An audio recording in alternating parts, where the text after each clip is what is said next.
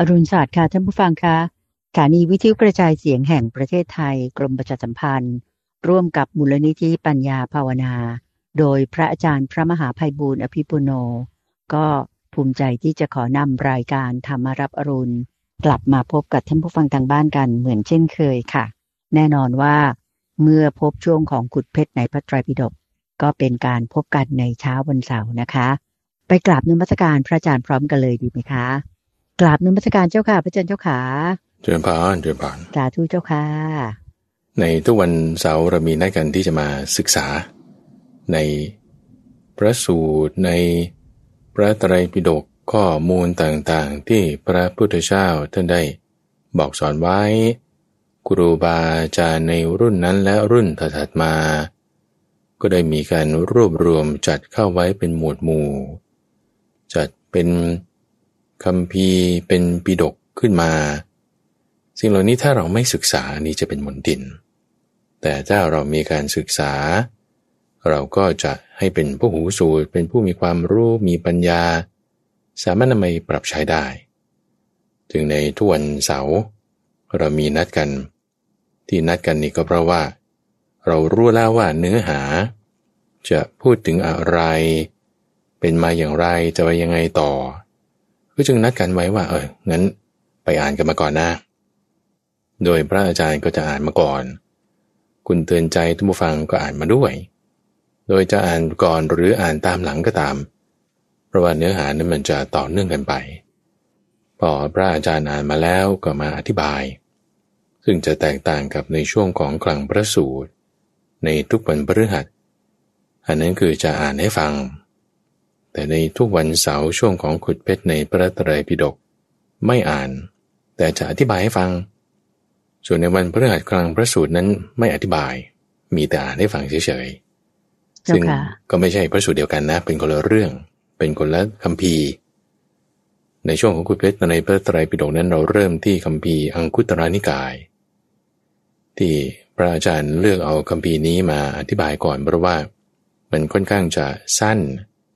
ง่าย เข้าใจจบในตอน แล้วก็มีคำอธิบายอะไรต่างๆ พร้อม หัวข้อเนื้อหานั้นก็มักจะจัดหมวดหมู่อยู่ด้วยกันแล้ว จะมีความซับซ้อนน้อยกว่า เอามาเป็นตัวเริ่มในการศึกษาของเรา เจ้าค่ะ ในหมวดธรรมะที่มี5ข้อ เรียกว่าปัญจการนิบาตแล้วตอนนี้เราก็อยู่ในชุด 50 พระสูตรที่5นั่นคือเรา ผ่านมา50สูตรเนี่ยสครั้งแล้ว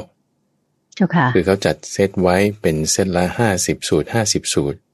ในแต่ละเซตนั้นก็จะมี5วรรควรรคละ10สูตร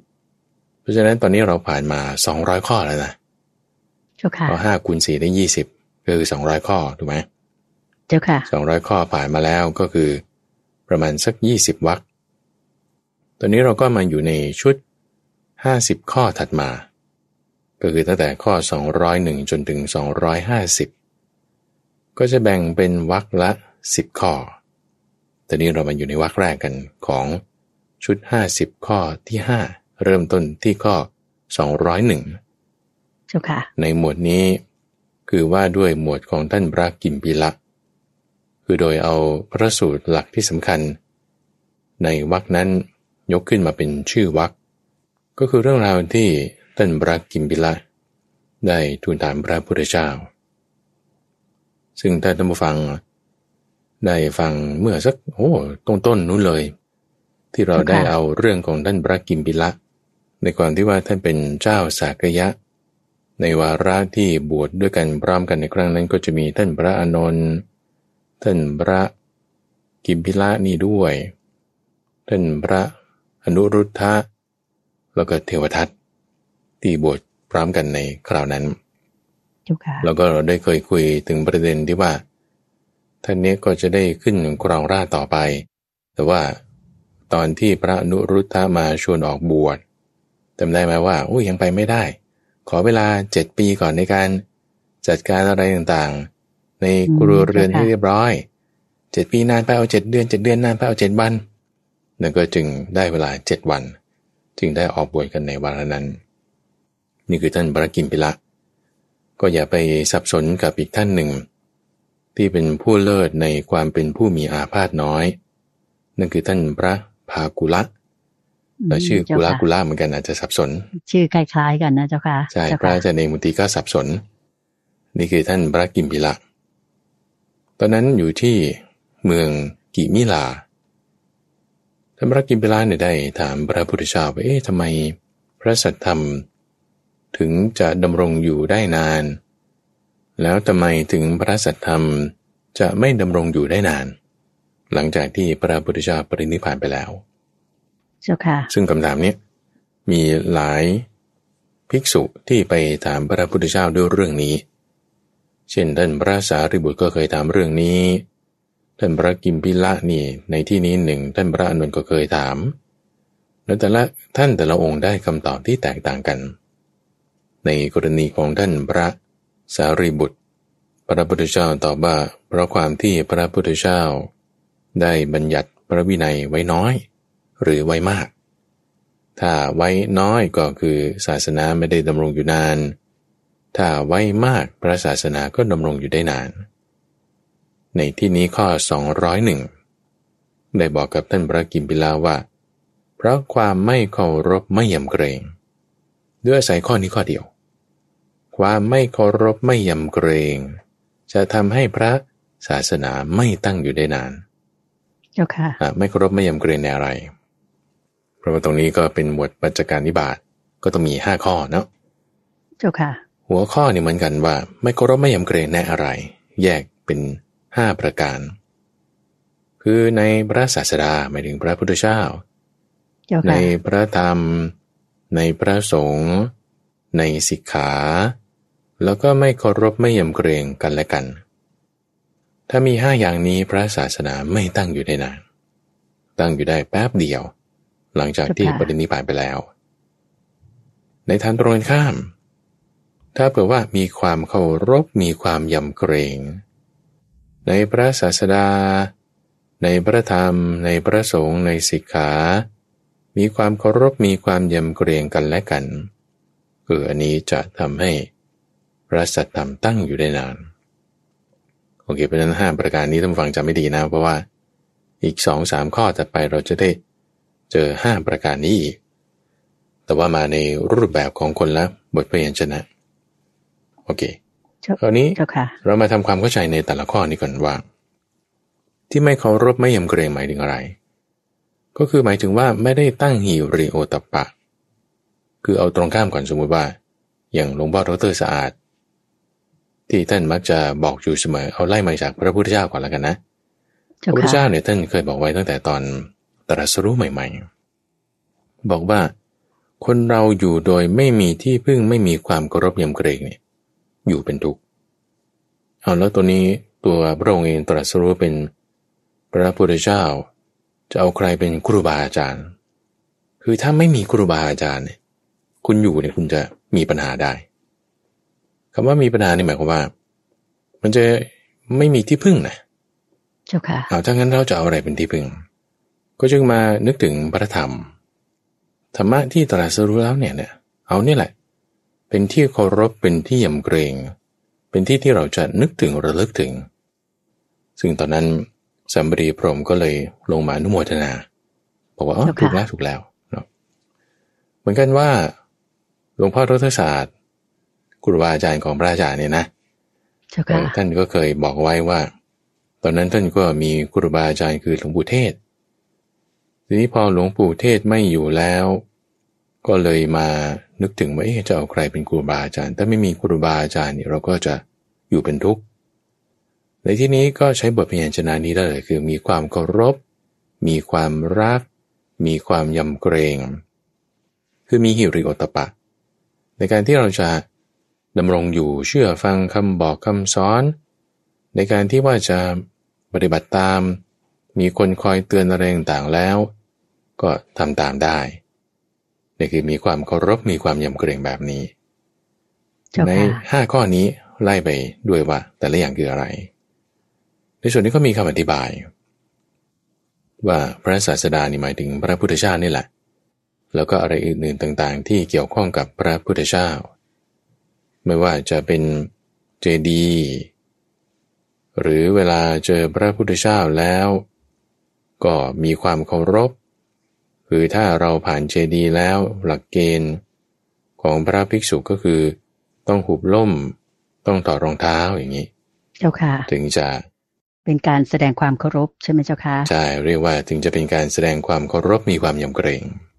เจ้าค่ะ ส่วนรูปแบบการแสดงความเคารพความยำเกรงในพระธรรมก็หมายถึง ในขณะที่ฟังธรรมอยู่เนี่ยก็ต้องอย่าหลับ อย่าพูดคุยกันภิกษุในสมัยนั้นเวลา พระพุทธเจ้าท่านนั่งอยู่นิ่งๆเนี่ยถ้ามีใครสักคนใดคนหนึ่งแบบว่า ไอขึ้นมาเนี่ยเขาก็จะเอาเข่าสะกิดละว่านี่ท่านอย่าคุย อย่าทำเสียงอะไร เดี๋ยวพระพุทธเจ้าจะพูดอะไรตรัสอะไร เราจะคอยเงี่ยโสดฟังท่านอย่ากวนเขาก็มักจะเตือนกันอย่างนี้นี่คือแสดงถึงความเคารพ ความยำเกรงในการแสดงธรรมการฟังธรรมในพระพุทธเจ้าเจ้าค่ะนี่คือสองข้อละถัดมา ความเคารพความยำเกรงในสงฆ์สงฆ์ในที่นี้หมายถึงหมู่นะคุณใจเจ้าหมู่ค่ะหมู่ผู้ปฏิบัติดีปฏิบัติชอบ เจ้าค่ะ คือเขาก็จะพูดถึงสุปฏิปันโนภะคะวะโตสาวกสังโฆถ้าเราได้ยินคำว่าสงฆ์ที่ไหน คือไม่ใช่สงฆ์ทั่วๆไป ไม่ใช่หมู่ทั่วๆไป แต่หมู่เอาเจาะจง เฉพาะที่ฟังคำสอน คือปฏิบัติตาม ฟังคำสอนนึกไม่ใช่ฟังคำสอนของใครก็ได้ ก็ต้องเอาที่ได้ฟังคำสอนของพระพุทธเจ้า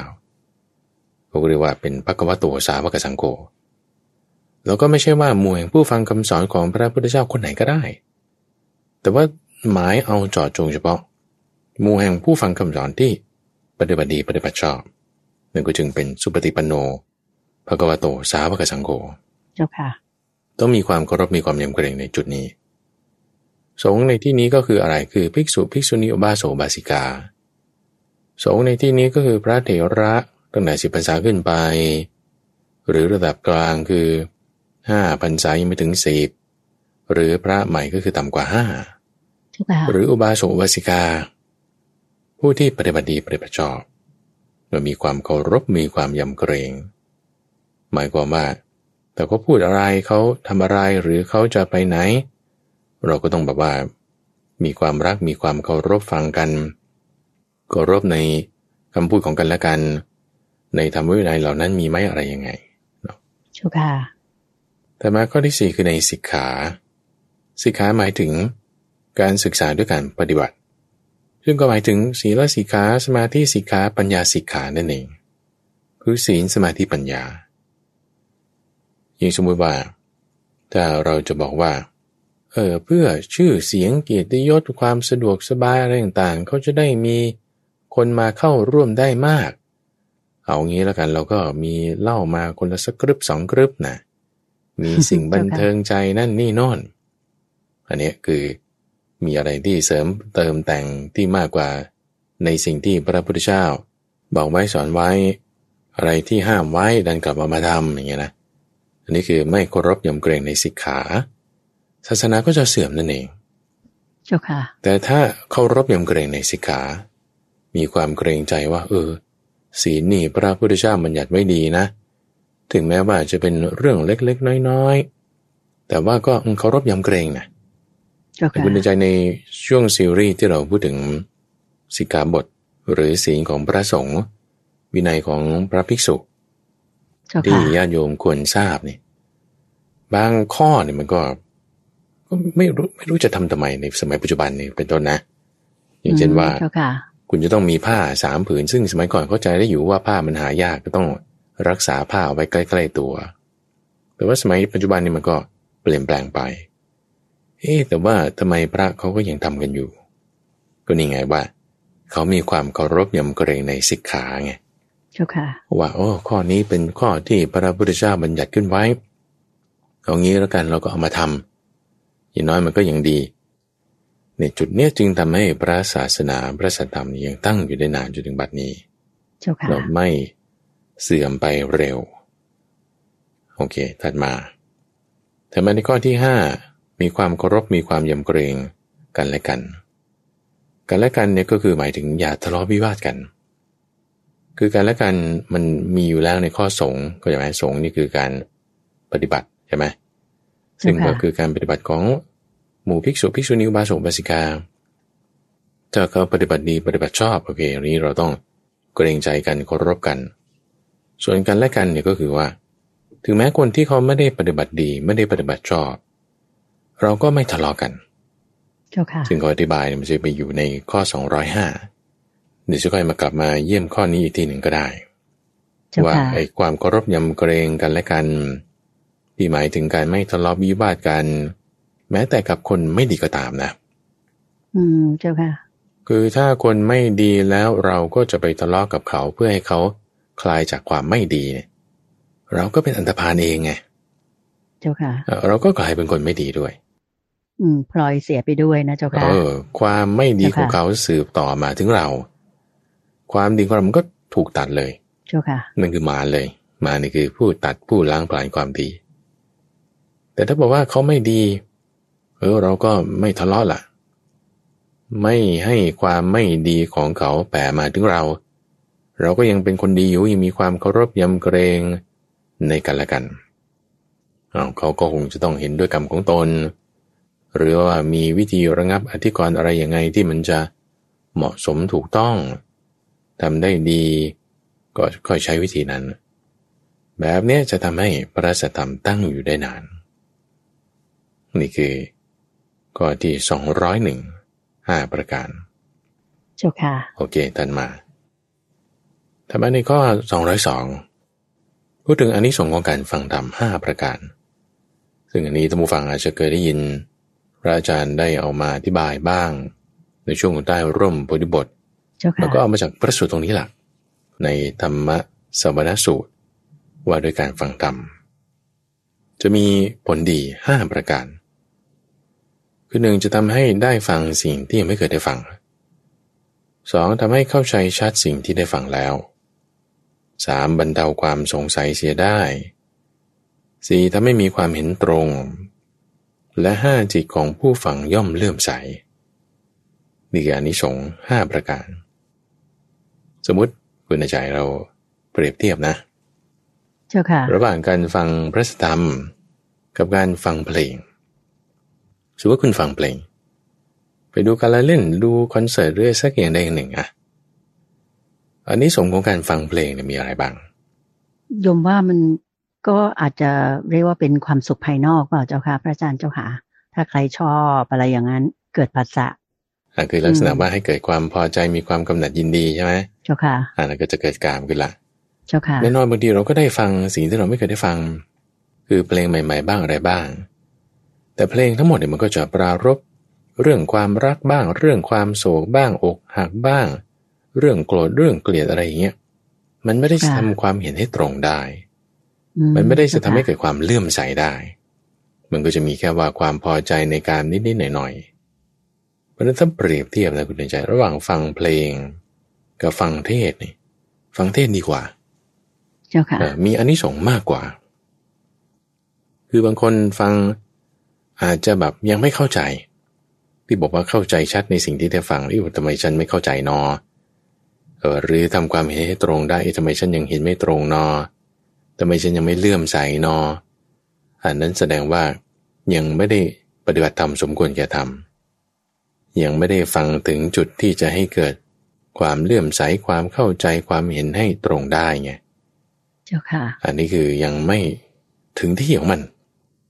อืม เจ้าค่ะ หรือว่าอาจจะไม่ได้ตั้งใจฟังอะไรอย่างเงี้ย เจ้าค่ะ จิตไม่ได้จดจ่อกับสิ่งที่ฟังเจ้า อ่าค่ะใช่ในสัปดาห์ที่แล้วเราพูดถึงเรื่องนี้อยู่เดี๋ยวว่าอันนี้สงส์ของการที่จะฟังทำให้เข้าใจได้นี่ว่าจะต้องไม่ตำหนิติเตียนหรือไปมัวสนใจแต่คำพูดผู้พูดหรือตนเอง คือไม่ไปเจ้าค่ะวิจารณ์ในสิ่งนั้นเนอะถ้าเจ้าค่ะเรามีเหตุปัจจัยที่เหมาะสมถูกต้องอันนี้เราก็จะสามารถฟังทำให้เข้าใจได้ พอฟังเข้าใจแล้วก็จะเกิดอานิสงส์ห้าประการนี้ ปฏิบัติ ทำให้สมควรแก่ทำเจ้าค่ะ แล้วก็ในข้อต่อๆไป ถ้าพระอาจารย์จะไม่ผิดอาจจะอยู่ในอังคุตรนิกายหมวดห้าหรือหมวดหกนี่แหละนะเจ้าที่พูดค่ะถึงว่าอานิสงส์ของการฟังธรรม แล้วถ้าตายไปไปเกิดเป็นเทวดา จะสามารถตามระลึกถึงเรื่องที่ตัวเองเคยฟังนี้ได้ อืม เจ้าค่ะ แล้วก็บรรลุธรรมได้เร็วไวเจ้า ค่ะซึ่งอันนี้เอ่อต่อต่อไปเราจะได้ฟังข้อนี้น่าจะอยู่ในหมวดหกเราถ้าจำไม่ผิด เจ้าค่ะ อันนี้คือข้อสองร้อยสองว่าด้วยการฟังธรรมะถัดมาข้อสองร้อยสามพูดถึงม้าอาชาในยม้าอาชาในยพันธุ์ดีของพระราชา จะให้มาเป็นราชพาหนะ เป็นเหมือนองค์อวัยวะของพระราชาได้ต้องมีคุณสมบัติห้าอย่างนี้ แต่ถ้าผู้ฟังจำได้ลองทบทวนดูว่าเฮ้ยเราเคยผ่านเรื่องม้านี่มาหลาย หลายครั้งนะ ใช่เจ้าค่ะเออทั้งหมวดหนึ่งหมวดสองหมวดสามหมวดสามนี่ก็มีหลายข้อ ที่ว่าคุณสมบัติของม้าเป็นยังไงเอาวคราวนี้มีหมวดห้าด้วยแฮะเจ้าค่ะออห้าประการมีอะไรก่อนนั่นคือความตรง ความมีเชาความอ่อน ความอดทน และความสงบเสงี่ยม อันนี้พระอาจารย์อยากจะทบทวนไปในตอนก่อนๆในสามข้อ หมวดของติการนิบาตก็จะพูดถึงเชาสี แล้วก็การขับขี่เชาสีและการขับขี่ตรงหนึ่งที่จะเหมือนกันคือคำว่าเชาเจ้าค่ะหมายถึงฝีเท้าเราหมายถึงลักษณะการที่ว่าเป็น ความเร็วของเขา เจ้าค่ะ ของม้านอาชนัยนะเจ้าใช่ค่ะใช่ส่วนคุณสมบัติที่เพิ่มมาในที่นี้มีสี่อย่างคือความตรง ความอ่อนความอดทนและความสงบเสงี่ยม เอามาเปรียบเทียบกับภิกษุในธรรมะวินัยนี้ว่า ถ้ามีห้าประการเหมือนกันเลยเนี่ย จะเป็นผู้ปฏิบัติดีปฏิบัติชอบปฏิบัติตรง ปฏิบัติควรเพื่อรู้ธรรมเป็นเครื่องออกจากทุกข์นี่คือเป็นเหตุ ให้เกิดผลก็คือ จะเป็นผู้ที่ควรแก่การต้อนรับ ควรนำมันชลีควรรับทักษิณาทานเป็นนามบุญอันเยี่ยม เจ้าค่ะ ในทั้งห้าข้อนี้หมายความว่าอย่างไร เอาข้อเชาถ้าเราทบทวนกันตั้งแต่ในคราวก่อนๆสำหรับม้าคำว่าเชาเนี่ยจะหมายถึงฝีเท้า คือความรวดเร็ว อันนี้คือม้านะเจ้าแล้วค่ะถ้าเปรียบกับคน หมายถึงไม่ว่าจะเป็นภิกษุภิกษุณีอุบาสกอุบาสิกาคำว่าชาวเนี่ยคือจะหมายถึง มีความเร็วทางด้านปัญญา ปัญญาคือญาณไงคือญาณที่ว่าเร็วคำว่าญาณเร็วเนี่ยก็คือรู้อริยสัจสี่นั่นเองอืมเจ้าค่ะเคยมีคำอธิบายไว้ว่า เป็นผู้มีความเร็วก็คือรู้อริยสัจสี่ส่วนในคำว่าตรง ตรงนี้ก็คือถ้า เป็นม้าคือเดินตรงๆไปได้ มีท่าทางงดงามสำหรับคนแล้วก็คือมียานที่ไปตรง ยานที่ไปตรงนั้นก็คืออาสวะกยยาน ยานที่จะชำระกิเลสผ่ากิเลสลงไปได้นี่คือเจ้าค่ะความตรง อืมเจ้าค่ะ ส่วนความอ่อน ถ้าเป็นม้าก็คือมีร่างกายที่นุ่มอ่อนคำว่านุ่มอ่อนเนี่ยก็คือถ้าเปรียบเทียบกับแข็งกระด้าง ก็คือไม่แข็งกระด้าง แต่มีกล้ามเนื้ออะไรต่างๆ ที่มันนุ่มมันแน่น ถ้าคนผู้ที่จะปฏิบัติดีปฏิบัติชอบก็คือ มีศีลนั่นเอง ศีลจึงเป็นคุณสมบัติของความอ่อน ถ้าเราจะเปรียบเทียบก็เหมือนกับทองคำที่มีความนุ่มความอ่อน สามารถขึ้นรูปได้ง่าย เปรียบเทียบกับทองคำที่มัน แข็งมันกระด้าง มันเปราะมันแตกง่าย จะใช้ทำขึ้นรูปเป็นแหวนเป็นอะไรต่างๆได้ยากไม่ดีเจ้าค่ะอันนี้ก็เปรียบเทียบจุดนี้ถ้ามาความอดทนก็หมายถึงขันตินั่นเอง ขันติคือความอดทนสำหรับม้าก็จะหมายถึงความอดทนต่อความหนาวความร้อน เสียงดัง ธนู แล้วก็คนจะทำร้ายอะไรต่างๆ ความหิวความกระหาย สำหรับคนก็อดทนต่อเสียงด่าเสียงว่า อดทนต่อทุกขเวทนา อันเจ็บแสบเป็นร้อนเราก็ยังอดทนต่อเลือบยุงลมแดดต่างๆ นี่คือความอดทน ส่วนความสงบสงี่ยมก็คือโสรจานั่นเองโสรจาเจ้าค่ะความสงบสงี่ยมความอ่อนน้อม คือเป็นของทั้งม้าแล้วก็ทั้งคนได้นี่คือคุณสมบัติห้าประการ ที่เรียกว่าจะเป็นม้าพันธุ์ดี เปรียบเทียบก็คือผู้ปฏิบัติดีปฏิบัติชอบ ทีนี้ถ้าเรามา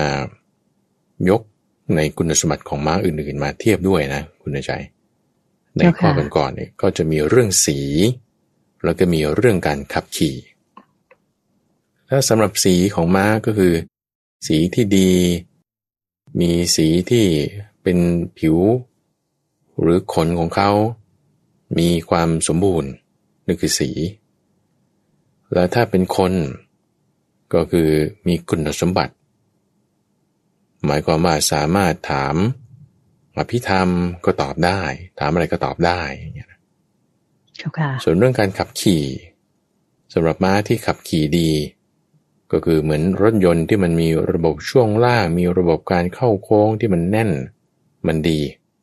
คือการขับขี่เรื่องของ handling เรื่องการเข้าโค้งแบบนี้ นี่คือเปรียบเทียบกับรถยนต์นะว่าม้าเขาจะมีลักษณะการขับขี่ด้วยในขณะที่คนนั้นก็คือใช้ได้หรือใช้ไม่ได้เปรียบเทียบว่าเออมีปัจจัยสี่มากหรือน้อยบางทีอาจจะ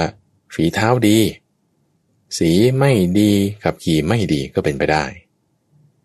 บางทีอาจจะทั้งฝีเท้าดีด้วยสีดีด้วยแต่การขับขี่ไม่ดีก็เป็นไปได้ นี่คือในข้อก่อนๆนะเอามาทบทวนสักนิดหนึ่งได้เจ้าค่ะ เปรียบเทียบกันกับในข้อสองร้อยสามดังนี้ โอเคถัดมาถัดมาก็คือว่าด้วยกำลัง ในข้อสองร้อยสี่ชื่อว่าพละสูตรว่าด้วยกำลังมีห้าอย่าง อันนี้คืออย่างที่เราเคยเรียนกันมาเลย อินทรีห้าพละห้าเจ้าค่ะจะมีอยู่สองนัยยะ มีกันในที่อื่นนะ แต่ในที่นี้ท่านพูดถึงนัยยะเดียว คือศรัทธา หิริ โอตปะ วิริยะ แล้วก็ปัญญา จะไม่เหมือนกับพละห้าที่เราอาจจะเคยได้ยินว่ามีศรัทธาวิริยะ สติสมาธิแล้วก็ปัญญา สติสมาธิไม่มี แต่มีหิริโอตปะมาแทน จ้าค่ะ โอเคไหมอันนี้คือกำลังที่เคยบอกไว้ว่า เป็นกำลังของพระเสขะ คือผู้ที่ยังต้องปฏิบัติต่อเนื่องต่อไปอยู่ ยังไม่สิ้นสุดยังไม่สุดจบในกิจการปฏิบัติ เพราะนั้นหมายความว่าข้อนี้จะไม่มีสมาธิ เพราะว่าอะไรเพราะว่าบางทีพระอยู่ตามป่าตามเขามีความคิดอยากจะศึก อยากจะศึกอยู่นะแบบว่าสมาธิไม่ได้เลย คือถ้าได้สมาธิเนี่ยจะไม่ได้คิดอยากจะศึก หรือจะไม่ได้คิดว่าจะประพฤติปรมจันต่อคือเพราะไม่มีสมาธิจึงได้คิดว่าจะไม่ประพฤติปรมจันต่อ แต่ว่าถึงแม้อย่างนั้นก็ตามถ้าไม่มีสมาธิ อย่างน้อยถ้ายังมีศรัทธา ยังมีหิริโอตปะ สมาธิไม่มีนะมีศรัทธามีหิริมีโอตปะมีความเพียร แต่สมาธิไม่ได้ละ แต่ก็ยังสามารถที่จะเอาคุณธรรมเหล่านี้มาพัฒนาให้เกิดสมาธิได้ ไม่สึกไม่ลาสิกขาไม่หนี เจ้าค่ะ อดทนต่อไปอดทนต่อไป เจ้าค่ะ เปรียบเทียบกับท่านท่านผู้ฟังเคยไปปฏิบัติธรรม อย่างเข้าคอร์สเจ็ดวันสิบวันอย่างเงี้ยนะในช่วงสองสามวันแรกเนี่ยโอ้จิตไม่สงบฟุ้งซ่านนั่นนี่นอนแต่ก็ไม่หนีไง แล้วทำไมคุณไม่หนีทำไมคุณไม่หนีเราก็ยังน่าจะมีศรัทธานะว่ามันใจว่าฉันน่าจะต้องทำได้นะแต่มันยังไม่ได้นะหรือจะกลัวถูกเขาตำหนิอันนี้คือฮิริโอตปะความกลัวความละอายต่อบาปละว่าถ้าฉันจะทำไม่ดีไม่ได้นะฉันไม่ควรทำกลัวเขาตำหนิบ้างกลัวตำตัวเองตำหนิตัวเองบ้าง หรือว่ากลัวถูกลงโทษอะไรต่างๆ คือคิดว่าฉันจะไม่ดีถ้าฉันหนีไปถึงแม้ว่าฉันจะไม่ได้สมาธิ แต่ก็ยังมีหิริโอตปะทำให้สามารถยังประคับประคองจิตใจอยู่ในความดีได้ เจ้าค่ะ เพราะฉะนั้นบางทีเราทำความเปลี่ยนไม่ว่าจะอยู่ในท่านั่งท่านอนหรืออิริบทใด ๆ ฟังเทศฟังธรรมบางที่จิตเราไม่สงบนะคุณใจเจ้าค่ะจิตไม่สงบหมายความว่าคุณไม่ได้สมาธิละถึงแม้กระนั้นคุณไม่ได้สมาธิก็ตาม แต่การทำความเพียรนะมันมีผลไง มันมีผลสะสมไว้ คือบางคนจะคิดว่าฉันนั่งปุ๊บหลับตาปุ๊บเนี่ยต้องแบบใสปิ้งไม่คิดอะไร โล่งว่างอะไรอย่างเงี้ยนะเจ้าค่ะโอ้โหมันไม่เป็นอย่างนั้น มันก็ต้องเริ่มจากจุดนี้ก่อนแล้วว่ามีความเพียรละมีฮิริโอตปาละ จึงจะค่อยพัฒนาให้เกิดสมาธิปัญญาต่อไปได้ เจ้าค่ะอันนี้คือจึงพละห้าอย่ามาทบทวนซ้ำอีกครั้ง เจ้าค่ะ แต่มาข้อสองร้อยห้าแล้วก็สองร้อยหกพูดถึงเรื่องของตะปูตรึงใจ แล้วก็เครื่องผูกใจสองพระสูตรนี้จริงๆแล้วเป็นพระสูตรที่ก็เอาไปมัดรวมกัน แล้วก็ไปใส่ไว้ในมัชฌิมานิกายโดยจะมีลักษณะข้อมูลที่เหมือนกันเลย ในเรื่องของหัวข้อ 5 ประการ โดยในข้อ 205 ใช้คำว่าจิต ดุดตะปูแต่หลวงพ่อพุทธทาสท่านแปลว่าตะปูตรึงใจ สิ่งที่จะมารัดจิต เหมือนกับเอาตะปูตอกไว้นะในคำอธิบายเขาจะพูดถึงสมัยก่อน เขาจะเอาพวกกวางพวกเก้ง เวลาที่จะรัดมันเอาไว้คือจะชำแหละมันแล้วเนี่ยนะเขาก็จะเอาตะปูเนี่ย คือเป็นตะปูยาวประมาณศอกหนึ่งเลยนะ เป็นตะปูเหล็ก หรือว่าตะปูไม้ก็ตาม ตอกทะลุตัวมันลงไปให้ปักอยู่กับพื้นอ่า ซึ่งมันก็ตายแน่อะไรใช่ไหมแล้วมันก็หนีไปไหนไม่ได้เลยเจ้าค่ะอันนี้คือลักษณะเดียวกันแล้วขามันจะมาดึงออกก็ไม่ได้ไง จะดึงออกก็ไม่ได้แล้วก็เป็นรูปแบบของการประหารแบบหนึ่งที่มันถ้าสมมติถูกตอกลงไปแล้ว จากด้านหลังเงี้ย คุณนอนคว่ำอยู่แล้วคุณก็ตอก จากหลังลงไปให้มันทะลุพื้น แล้วก็ปักคาไว้ จะดึงออกก็เอื้อมไม่ถึง อย่างนี้เป็นต้นนะนี่คือตะปูตรงเนี้ยเขาเรียกว่า ตะปูตรึงใจ คือจิตดุดผูกตะปูตรึงไว้ ส่วนในข้อถัดมาคือเครื่องผูกใจ เครื่องผูกใจก็จะเปรียบเทียบกับว่า คุณต่อตะปูไว้ที่อื่น แล้วก็มัดเชือก สมมติว่าต่อตะปูไว้สองข้างนะ เจ้าค่ะแล้วก็มัดเชือกไว้ รัดเราไว้ นี่คือกิเลสเครื่องผูกใจอาจจะไม่จะเป็นคนละลักษณะกันแต่ว่า ก็ตรึงใจไว้ได้ เจ้าค่ะอะท่านอธิบายถึงอะไรห้าประการในข้อสองร้อยห้าจิตดุดถูกตะปูตรึง คือความเคลือบแคลง ความไม่น้อมใจเชื่อ ความไม่เลื่อมใส ไม่เคลือบแคลงไม่น้อมใจเชื่อไม่เลื่อมใสในอะไร ในประการแรกคือในพระศาสดา ประการที่สองคือในพระธรรม ประการที่สามในพระสงฆ์ประการที่สี่คือในสิกขา และประการที่ห้าคือมีจิตที่มีโทสะกระทบแล้ว ก็มีจิตแข็งกระด้าง คิดไม่พอใจคิดมีโทสะในเพื่อนผู้ประพฤติพรหมจรรย์จิตที่เป็นแบบนี้ นี่จะถูกปักเอาไว้ ไปไหนไม่ได้ บรรลุธรรมไม่ได้ จิตแข็งกระด้าง เป็นเหมือนกับว่า เป็นตอเป็นขยะเป็นความที่มันจะไปต่อไม่ได้อะจิตมันก็จะนิ่งไม่ใช่นิ่งแบบเป็นสมาธินะ แต่ว่ามันจะไม่พัฒนาจะกระด้างไปเจ้าค่ะในข้อที่ว่าเคลือบแคลงไม่น้อมใจเชื่อในพระศาสดา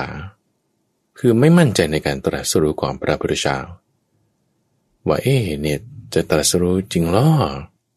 ตัวอย่างชัดเจนเลยอย่างเช่นว่า เสลาปรามหรือพรามภาวลี ที่ว่าพอเจอพระพุทธเจ้าแล้วเห็นลักษณะมหาปุริสัลักษณะ อยู่ก็จริงแต่ไม่เห็นหมด เช่นไม่เห็นเรื่องลิ้น ไม่เห็นเรื่ององคชาติต่างๆ แล้วก็เลยไม่มั่นใจพอไม่มั่นใจเนี่ย คือเคลือบแคลงแล้วว่าไอ้นี่จะเป็นพระพุทธเจ้าจริงหรือเปล่า เนี่ยไม่น้อมใจเชื่อ จิตเขาก็จะหยุดกึกเลย อย่างปรามภาวรี พอไม่เชื่อแล้วมันมันจิตมันก็ไปไม่ได้มันก็ตันจิตตันแล้วก็เลยทำให้ไม่สามารถให้นุ่มนวลคือจิตจะบรรลุทำได้จิตต้องนุ่มนวลคือเป็นสมาธิ ทีนี้พอมีความเคลือบแคลงเห็นแย้มไม่ลงใจนั่นคือวิจิกิจฉา ความเคลือบแคลงนี่คือวิจิกิจฉาพอมีความเคลือบแคลงแล้วจิตมันก็ไม่ระงับลง ไม่นุ่มนวลลง ก็เลยไม่สามารถที่จะ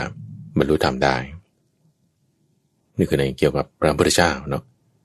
เจ้าค่ะธรรมะคือพระสัทธรรม พระสัทธรรมเนี่ยหมายถึง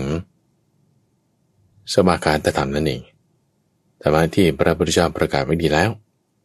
บางคนฟังเทศเนี่ยก็ยังจะสงสัยว่ามันใช่พุทธพจน์จริงหรออาจจะไปคิดว่านี้เป็นอัตถกถาอัตถกถาฟังไม่ได้นั่นนี่นอนอันนี้คือเขามีความเคลือบแคลงเห็นแยงไม่ลงใจ พอเขาคล่องใจในข้อนั้นปุ๊บจิตมันปึ๊บเลยปึ๊บนี่คือมันตันตึกไงอ่าตันตึกมันไม่รวมลง ว่านี่คือจะทำให้ได้ เห็นธรรมะจริงไหมให้ได้บรรลุธรรมจริงหรือไม่แต่มาข้อที่สามคือในสงฆ์สงฆ์ในที่นี้หมายถึงการปฏิบัติ ถ้าเราจะไม่คิดว่าเออการปฏิบัติเนี่ยมีได้เฉพาะในสมัยพุทธกาลหรือว่าเฉพาะภิกษุที่เกิดร่วมสมัยกับพระพุทธเจ้า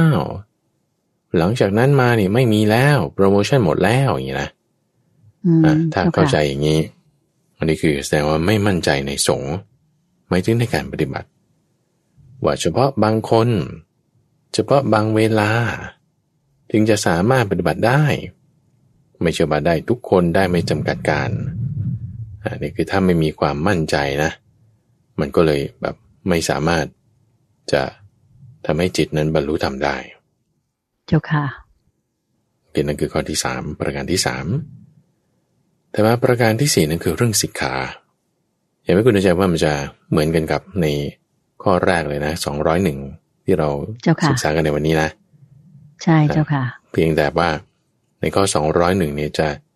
พูดถึงความไม่มีความเคารพไม่มีความยำเกรงใช่ไหมเจ้าค่ะในที่นี้คือสองร้อยห้านี่คือมีความเคลือบแคลงมีความไม่น้อมใจเชื่อ ไม่เลื่อมใส ก็บทเพลงชนะคล้ายๆ กันมีความหมายใกล้เคียงกัน ในประการที่สี่นี่คือเรื่องของสิกขา คือศีลสมาธิปัญญา คือถ้าจะไปเข้าใจว่าเออศีลนี่มันเรื่องล้าสมัยแล้วเดี๋ยวนี้มันต้องกินต้องดื่มต้องเข้าสังคมนั่นนี่มันรักษาศีลไม่ได้นี่ความเชื่อในลักษณะนี้ไม่เห็นอนนิสงส์ไม่เข้าใจคิดว่าเป็นเรื่องล้าสมัย ไม่น้อมใจเชื่อไม่เลื่อมใส จิตเรามันก็จะไปเรื่องของสมาธิเรื่องของปัญญาไม่ได้ มันจะตันตึกอยู่ตรงนั้นไอ้ความที่ว่าตันตึกไปต่อไม่ได้นี่คือถูกตะปูตรึงใจไงมันมาปักเอาไว้ เจ้าค่ะนอกจากนี้ประการที่ห้าคือความโกรธ โทสะที่กระทบเกิดขึ้น จากอุบาสกอุบาสิกาภิกษุภิกษุณีไม่พอใจแล้ว จิตมันก็ไม่นุ่มนวล อย่างอย่างเช่นว่าคนที่มาวัดอย่างเงี้ยนะคุณยายนะคนที่มาวัดเนี่ยมันก็ร้อยพ่อพันแม่นะ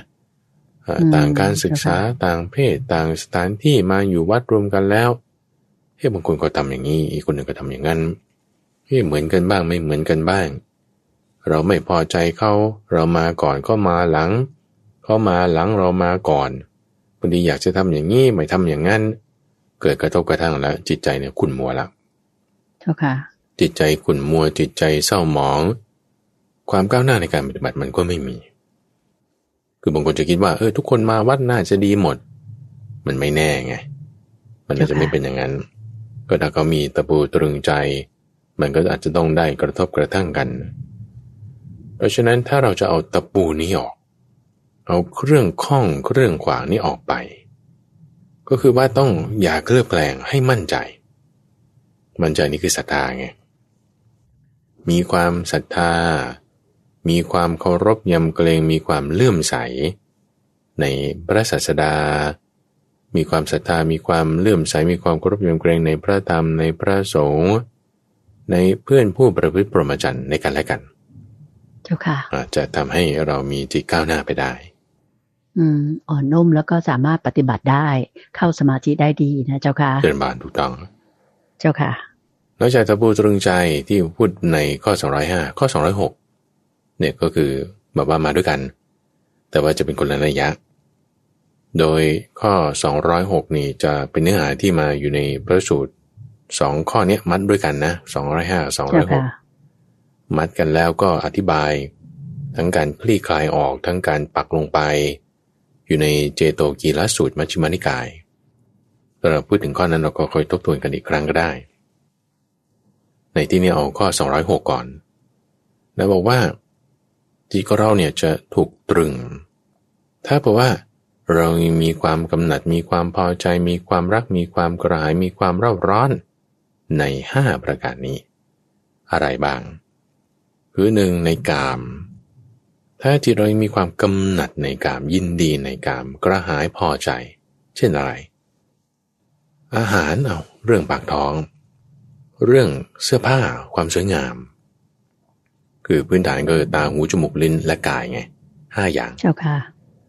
อะไรความสุขสมนัตความพอใจที่เกิดขึ้นผ่านทางตาหูจมูกลิ้นและกาย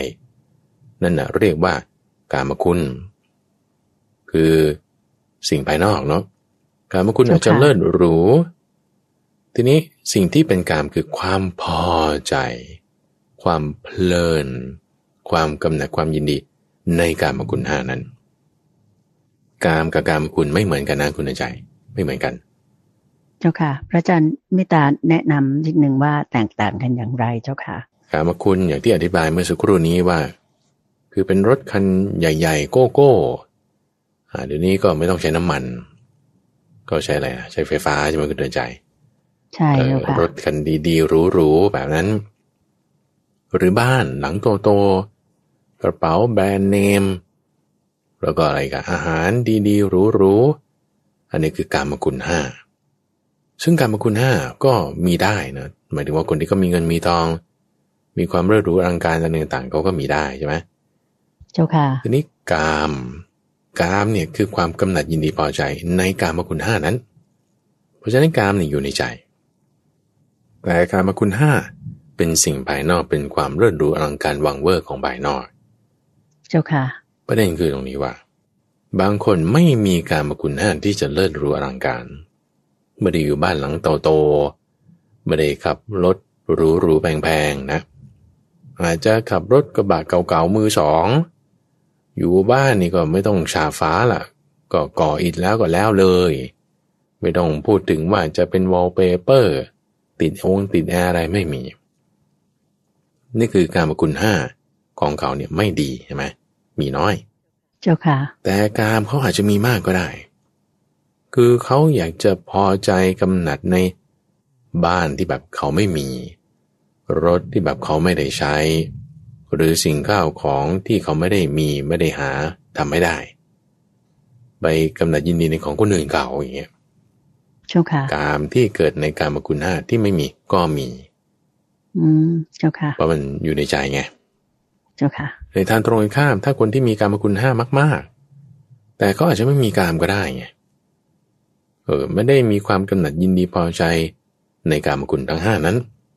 กามก็ไม่มีไง เหมือนเจ้าค่ะพระพุทธเจ้าของเราเนี่ยแหละ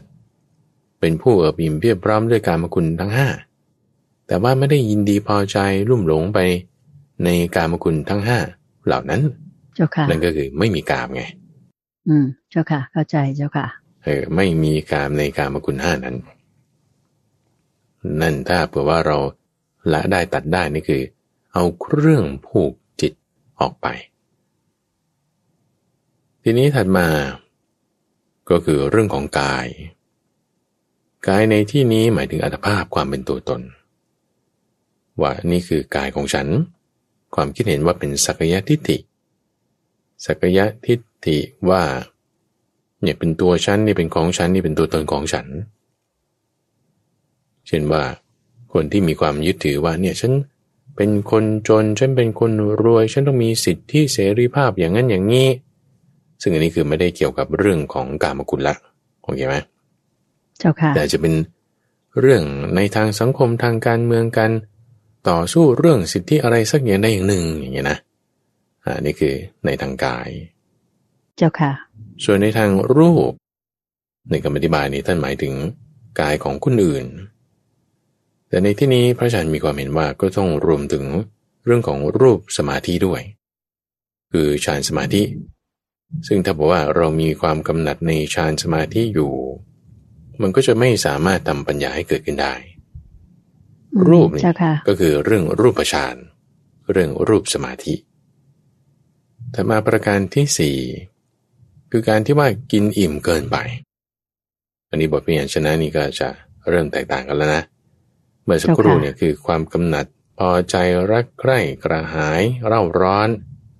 ในกามในกายในรูป ทีนี้ก็ประการที่สี่นี่คือ กินอาหารตามที่ต้องการอิ่มท้องเกินไป ประกอบความสุขในการนอนเอกเนกเอาเอกเนกนี่หมายถึงเอนข้าง เคลิ้มหลับ แล้วก็พอใจในการหลับไหล ถ้าเป็นอย่างนี้จิตมันก็ขี้เกียจไงอืมเจ้าค่ะกินเสร็จแล้วทำไงก็นอน กินอาหารที่ถูกท่านั่นแหละ กินเยอะเกินไปกลายเป็นโทษได้ มีโทษเพราะอาหารแทนที่จะอยู่สำราญไม่สำราญละ มีโทษเพราะว่ากินมากเกินไปกายมันก็หนัก เหมือนถั่วเจ้าค่ะถูกแช่น้ำพองทำอะไรไม่ได้ จิตก็จะไปไหนไม่ได้ถัดมาประการที่ห้าบัตทำอยู่นั่งสมาธิอยู่ พิจารณาอยู่ แต่ว่าทำไปเนี่ยเพื่อที่จะปรารถนาความเป็นเทพนิกายใดนิกายหนึ่ง ว่าด้วยศีลนี้ข้อปฏิบัติอันนี้ฉันจะเป็นเทพเจ้าที่ใหญ่โตขึ้นไปในอนาคต ในข้อเนี้ยคือเขามีนิทานเล่าอยู่ในนิทานชาดกนะคุณใจเจ้าว่าค่ะพวกที่ เป็นฤาษีเขาปฏิบัติธรรมในป่าอะไรต่างๆเนี่ยบางทีเขานั่งสมาธิปฏิบัติธรรมเนี่ยด้วยความที่ว่าต้องการไปเกิดเป็นเทวดาในสวรรค์ชั้นดาวดึงบ้าง ชั้นดุสิตบ้าง หรือว่าชั้นพรหมบ้างเจ้าค่ะว่าจะไปอยู่กับพวกพรหมอ่าการปฏิบัติแบบนี้ ก็ทำให้มันบรรลุธรรมไม่ได้ เป็นอริยบุคคลไม่ได้ละเจ้าค่ะเพราะว่ายังคล้องอยู่ในปรหมโลกบ้าง ยังคล้องอยู่ในความเป็นเท้าสกกะบ้าง ยังคล้องอยู่ในความเป็นเทวดาบ้าง เจ้าค่ะเพราะฉะนั้นก็ต้องทำยังไง เราก็ต้องละ ไม่เอาความปรารถนาข้อนี้ แล้วความปรารถนาข้อนี้มันไม่ใช่แค่นั้น ไม่ใช่ว่าอยากเป็นเทวดาเฉยบางคนเนี่ยยังคิดว่าเออชาติหน้าฉันเนี่ยฉันขอให้เกิดเป็นมนุษย์อีก แต่ว่าให้เกิดมาร่ำรวยหน่อยนะ แล้วก็อืมสวยหน่อยนะ เออ แล้วก็เก่งหน่อยนะ เออ มีเงินทองด้วยนะ เออเนี่ย จิตคล้องอยู่แบบนี้มันก็ไปไม่ได้ เจ้าค่ะ ก็ไม่บรรลุธรรมนะเจ้าค่ะ ไม่ได้เลย เจ้าค่ะ แต่ว่าต้องปฏิบัติบำเพ็ญเพียรเพื่อจะละความปรารถนานั้น หรือบางคนนั้นนอกจากเอ่อต้องการจะเกิดเป็นมนุษย์บ้างหรือเทวดาบ้างยังคิดว่าเออฉันอยากจะเกิดเป็นพระพุทธเจ้านั่นคือทำความดีบำเพ็ญเพียรไว้ เพื่อที่จะเป็นพระพุทธเจ้าองค์หนึ่งในโลกอืม เจ้าค่ะ อันนี้เขาจะพูดถึงความที่ว่าปรารถนาพุทธภูมิไงคนเจ้าค่ะที่ปรารถนาพุทธภูมิเนี่ยมีนะอ่าปรารถนาว่าตนนี้ต้องการจะเป็นพระพุทธเจ้าองค์หนึ่งในอนาคตนี่ทำให้ในชาตินั้นเนี่ยเขาบรรลุธรรมไม่ได้แล้วเหมือนอย่างพระพุทธเจ้าโคดมของเรา ตอนที่เป็นสุเมธาดาบท แล้วได้พบพระพุทธเจ้าที่บังกร ซึ่งตอนนั้นเนี่ยจิตใจเนี่ยมีคุณธรรมสูงละ มีสมาธิมีฌานมีอภิญญาอะไรต่างๆ เขามีคำอธิบายในส่วนที่เป็นชาดกบอกว่า ถ้าตอนนั้นเนี่ยละความปรารถนาที่ว่าจะเป็นพระพุทธเจ้า ในชาตินั้นเนี่ยจะต้องได้บวชแล้วก็ปฏิบัติตามบรรลุ เป็นพระอรหันต์ได้ในชาตินั้น เจ้าค่ะ แต่เพราะว่าไม่ละไงอืไม่ละเจ้าตรงค่ะจุดนี้จะเป็นเรื่องผูกจิตของท่านให้ บรรลุธรรมไม่ได้ เจ้าค่ะอ่าบรรลุเป็นพระอรหันต์ไม่ได้ก็ต้องต่อไปอีกอ่าบำเพ็ญบารมีไปอีกสี่อสงไขยแสนมหากราบถึงจะได้มาเป็นพระโคดมพระพุทธเจ้า ในสมัยต่อมา เจ้าค่ะ อันนี้คือประการที่ห้าเรื่องผูกจิตผูกใจ ในทั้งสองข้อนี้สองร้อยห้ากับสองร้อยหกเห็นได้ว่าในยะ คือหัวข้อของเขาเนี่ยทั้งตรึงจิตทั้งผูกจิต มันก็ทำให้จิตของเราเนี่ยมันบรรลุธรรมในความเป็นอริยบุคคลข้อใดข้อหนึ่งไม่ได้นะ เจ้าค่ะ แต่ว่าในห้าประการนี้จะมีความแตกต่างกัน แล้วก็จะมีส่วนที่ไปเหมือนกันกับในของมัชฌิมานิกายธรรมาก็คือข้อ 207 พูดถึงข้าวยาคู207 208 209 210 นี่เป็นข้อสั้นๆ แล้วก็อธิบายไปตีตามลำดับแล้วกันนะ เจ้าค่ะ เอาข้าวยาคูคืออะไรคือข้าวต้มนั่นเอง ข้าวต้มก็คือน้ำข้าวนั่นเองอาจจะเป็นข้าวต้มที่มีตัวข้าวหรือไม่มีเมล็ดข้าวก็ตามถามว่าสมัยก่อนเนี่ยเขาก็มักจะดื่มข้าวยาคูกันก่อน ใช้กิริยาว่าดื่มก็ได้ หรือเจ้าค่ะกินก็ได้อืมแล้วเจ้าค่ะข้าวยาคูเนี่ยก็จะมีทั้งรูปแบบที่ ข้นๆ หรือไม่ก็ใสๆ หรือบางทีก็ไม่เห็นเมล็ดข้าว บางทีก็เห็นเมล็ดข้าว ก็พูดว่าก็เอาข้าวไปต้มก็แล้วกันนะ แล้วก็จะมีหลายรูปแบบ เหมือนน้าข้าวไหมเจ้าค่ะพระอาจารย์ ใช่ใช่พระโยมก็เกิดทันว่าสมัยก่อนเราไม่ได้ใช้เอ่อหม้อหุงข้าวไฟฟ้าเออดังนั้นเนี่ยมันจะมีการแบบว่ารินน้ำข้าวออกมาเจ้าถูค่ะกต้องเลยนะนะแล้วก็ไปใส่เกลือใส่น้ำตาลทานก็อร่อยดีเจ้าค่ะเป็นประโยชน์ แล้วตัวข้าวเนี่ยเขาก็ต้องเอาไปเขาเรียกว่าอะไรอะไปนึ่งเอาไปดงเออไปดงเอเจ้าอค่ะให้เขาสุกอืมไปดงอีกสักให้พัเขากหนึ่งแห้งใช่ไหมใช่แล้วถามว่าเจ้ค่ะน้ำข้าวตรงนั้นก็เอามาเสิร์ฟกินก่อน อืมเจ้าอ่าค่ะเอามาเสิร์ฟฉันก่อนกินก่อนเนี่ยอันนี้สงส์เขาเพื่ออะไรคือหนึ่งบรรเทาความหิวเจ้าค่ะสองระงับความกระหาย ที่สองข้อนี้ต้องมาด้วยกันเพราะว่าอาหารบางอย่าง เช่นขนมบางอย่าง เช่น ขนมตาลอย่างเงี้ยคุณใจ เวลาเรากินเข้าไปมันจะแค่นคอ มันจะติดคอ มันมันแห้งใช่ไหมเจ้าค่ะอ่ามันแห้งจะหิวมันแห้งน้ำอ่าอืมเจ้าค่ะ ซึ่งอาหารบางอย่างกินระงับหิวได้อยู่แต่มันดันกระหายขึ้นมาเออเจ้าค่ะแต่ข้าวต้มน้ำข้าวแบบนี้ ทั้งระงับหิวก็ได้ ระงับกระหายก็ได้ เจ้าค่ะ เพราะเขาเป็นน้ำใช่เจ้าค่ะ คือดื่มน้ำบางอย่างเช่นเราดื่มน้ำเปล่าเนี่ยมันมันไม่ได้ใช้ระงับความหิวได้เท่าไหร่นะ เจ้าเอค่ะอแต่มันก็พอได้ถ้าเป็นน้ำข้าวต้มอย่างนี้เจ้าค่ะเราก็ทำให้ลมเดินคล่องชำระล้างลำไส้ ช่วยให้อาหารที่มันไม่ย่อย ที่มันยังค้างอยู่ในท้องเนี่ยมันย่อยได้ อืมเจ้าค่ะวันนี้คือข้อ207เรามาดูอานิสงส์ในอานิสงส์ข้อที่ว่า ให้ลมเดินคล่องนี่เออทำไมมันถึงเป็นอย่างนั้นได้ ชมว่ามันคงเป็นเพราะว่าบางทีเราไม่ได้กินอะไรอย่างเงี้ยเจ้าค่ะอืมลำไส้ก็ยังว่างๆอยู่ใช่ไหมเจ้าค่ะอืมพอเราดื่มหรือทานอะไรที่มันร้อนๆเข้าไปเนี่ย มันก็เหมือนไล่ลมในท้องเราอย่างเงี้ยเจ้าค่ะโอเคมโยมคิดว่าอย่างนั้นนะเจ้าค่ะ ใช่ใช่คือในกายของมนุษย์เราก็จะมีธาตุสี่ดินน้ำไฟลมใช่ไหมใช่อ่าเจ้าธาตุค่ะดินก็จะเป็นลักษณะอาหารเป็นข้าวเป็นเนื้อเป็นหมูอะไรพวกนี้ แต่ว่าเจ้าค่ะ น้ำน้ำเนี่ยที่นี่คือข้าวต้มใช่ไหมแล้วเจ้าค่ะความร้อนในที่นี่คือธาตุไฟใช่ไหมเจ้าค่ะน้ำกับไฟเข้าไปปุ๊บมันก็จะทำให้ลมมันเคลื่อนไงอืมอ่าทำให้ลเจ้ามค่ะมันพัดมันหมุนไปได้อย่างดินฟ้าอากาศ ลมแรงลมค่อย ลมพายุพวกเนี้ย เกิดได้เพราะว่าความแตกต่างของอุณหภูมิเจ้าค่ะความกดอากาศที่ร้อนที่เย็นมาผสมกันมาปะทะกัน กระแสน้ำร้อนกระแสน้ำเย็นมาปะทะกัน มันจะทำให้เกิดลมขึ้น เจ้าค่ะ อุณหภูมิที่แตกต่างกันตรงนี้แหละ จึงทำให้ลมมันเดินคล่องได้ อืมเจ้าค่ะ ส่วนในเรื่องการชำระลำไส้ เพราะว่ามันเป็นน้ำที่ไม่ใช่ว่าเป็นน้ำใสๆ ไม่ใช่เป็นเหมือนน้ำเปล่าเจ้าค่ะแต่มันมีมวลมีมีความเข้มข้นความเข้มข้นอยู่อ่ามีความหนาแน่น มีความค่ะที่มันจะค่อยๆเคลื่อนไปเคลื่อนไปอ่ามีลักษณะของธาตุดินกึ่งกึ่งๆด้วย อ่ามันก็จะเป็นการชำระไอ้เจ้าธาตุดินต่างๆ ที่อยู่ในลำไส้เนี่ยให้ไปได้ เจ้าค่ะ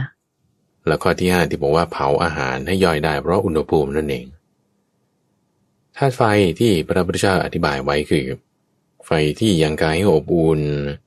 ไฟที่ยังกายให้เราร้อนไฟที่เผาอาหารให้ย่อย เพราะฉะนั้นถ้าเราดื่มอะไรเย็นๆนะ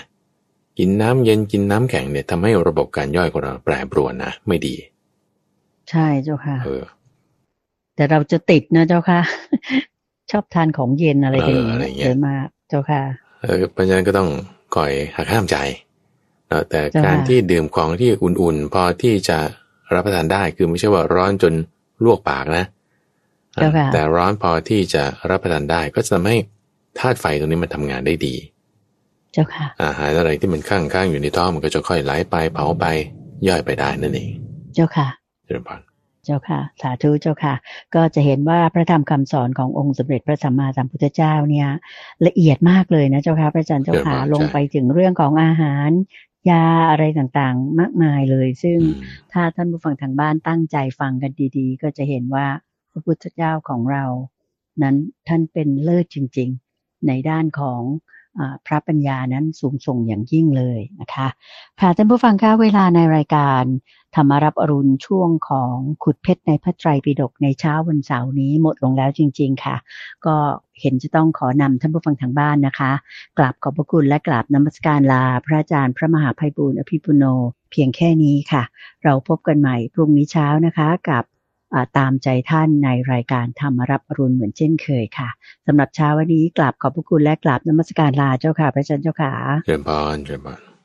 สาธุเจ้าค่ะ